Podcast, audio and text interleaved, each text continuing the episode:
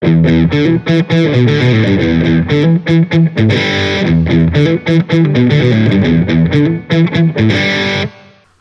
for tuning in to this week's Wrestle This podcast with Rich Montalvo, Lord Fancy Pants himself. This week, this is a off pay-per-view week, so what we'll be doing is doing a Wrestle This quick list of kind of the wrestling items that have gone on during the week.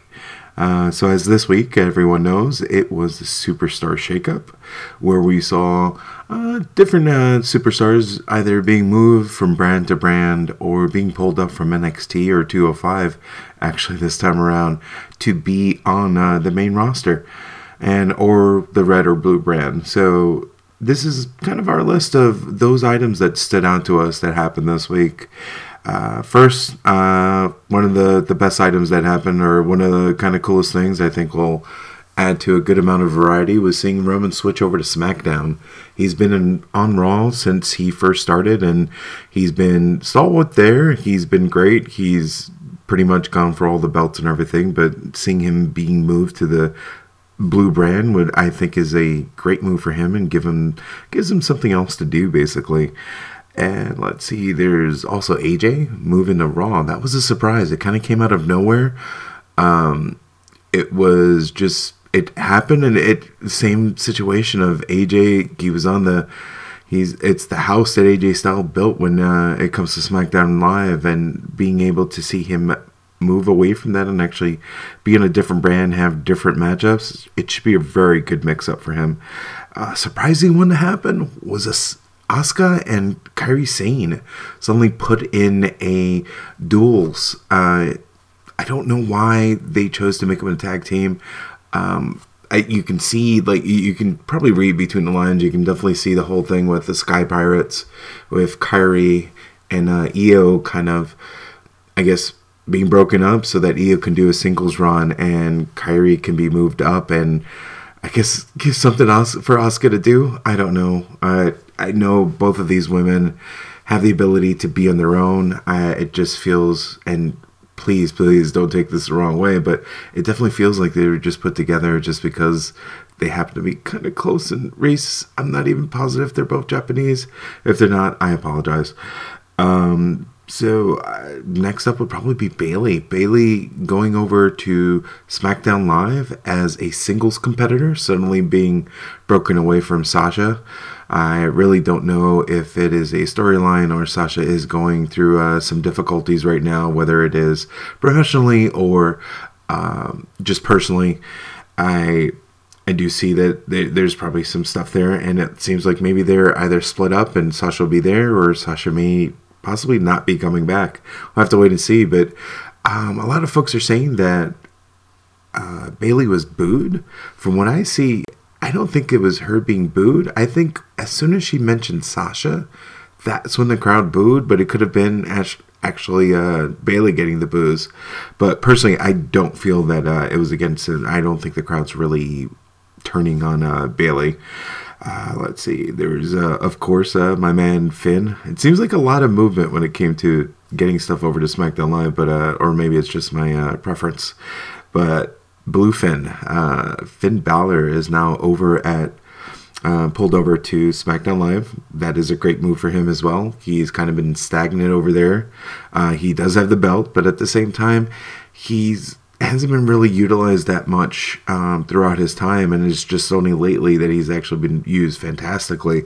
So I am excited to see what he can do. Right now, we saw him uh, as his last match leaving Raw against uh, Cien Almas. It was freaking great uh, to see him over there and kind of showing his all, and then coming over and fighting Mustafa Ali and having another great great match, basically uh, with another great superstar.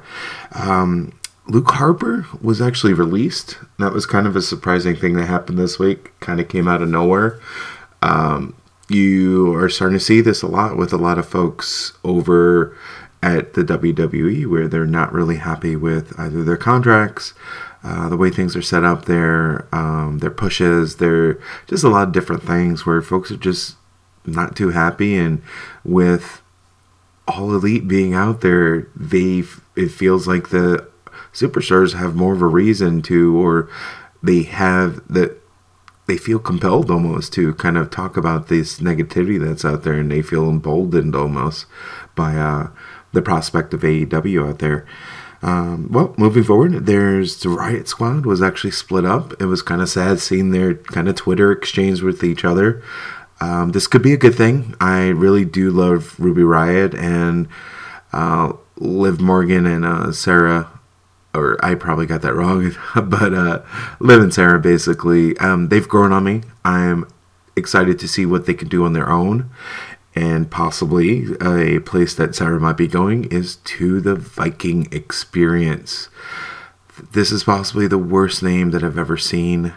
Um, I don't know why they felt the need. I do understand that they probably don't want to say war on TV on a regular basis, but still, it seems like such a poor just it seems like a placeholder name where you're brainstorming and this is the first thing that comes out when you're in some board meeting it's like yeah i want to go to lunch so yeah that's their new name viking experience. No it seems like such a terrible choice there's been so many jokes out there about it.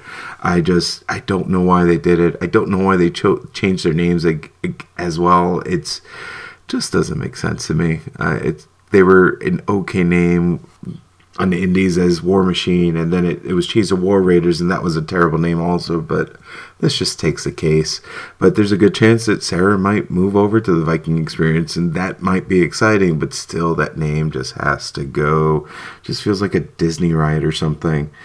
Um, along with uh, the split of the Riot Squad, there was a Sanity split that kind of came out of nowhere. Uh, Eric Young went on his own over to Raw, and then it's kind of nebulous on what's going to be going on with Big Damo and uh, Wolfe. Uh, Wolfe it, it, Alexander, they, have said that he might go down to NXT, but not really sure. As of right now, we'll have to wait and see exactly what happens. It was they were a great tag team. It was just it only happened on NXT. They had this mystique about them, and it was especially with Nikki Cross, like it, all of it, it. Where's Nikki? She hasn't been utilized at all. It's just crazy. At least we know now she's over on uh, SmackDown Live, but we still have to wait and see exactly what they're going to do with her. Um, and then, uh, last but not least, or actually, I guess we have a couple more. Um, I'd have to say Big O. Big O, uh, as you may or may not know, uh, Kevin Owens was he became an honorary member of the New Day. It was out of nowhere. It was a great just scene, and he may not match up to Big E in some ways. His humor just fit with the guys, and there was a just chemistry there between everyone that it was it was great to see without a doubt. It was just fun to kind of see it. Um, lastly, this is probably a number 11 choice, kind of uh, being added to the 10 I've already said, but that Superman punch to Vince that Roman did, it kind of came out of nowhere. It was a very big surprise.